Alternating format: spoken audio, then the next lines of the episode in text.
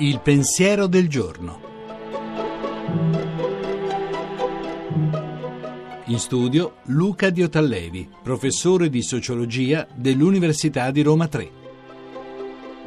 Qualche anno fa, di fronte al Parlamento tedesco, Papa Benedetto XVI ricordò che se si cancella il diritto e si lascia solo la legge, si corre il rischio di ritrovarsi Hitler, come capitò a loro tedeschi, di ritrovarsi con un dittatore che stravolse le leggi rispettando le leggi, che rispettando le leggi violò i diritti.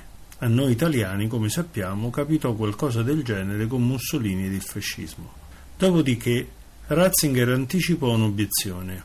Mi direte, ecco un altro che in nome di una religione pretende di dirci lui quali sono i diritti e quali non sono i diritti, e che pretende anche di imporli senza passare per il voto.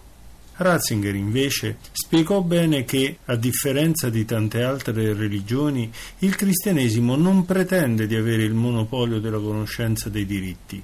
Il cristianesimo, al contrario, si associa a tutti coloro che cercano i diritti. Ricordò la grande esperienza del diritto romano ben precedente rispetto al cristianesimo.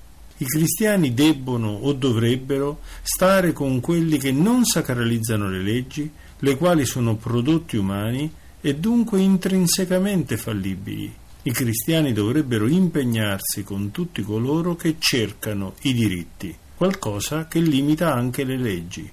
I drammi legati all'immigrazione, come quelli legati alla ridefinizione del matrimonio, della paternità e della maternità, per parlare solo della strettissima attualità, costringono ciascuno e ciascuna di noi a chiedersi: io sto con quelli che cercano il diritto o con quelli che si limitano a giocare con le leggi?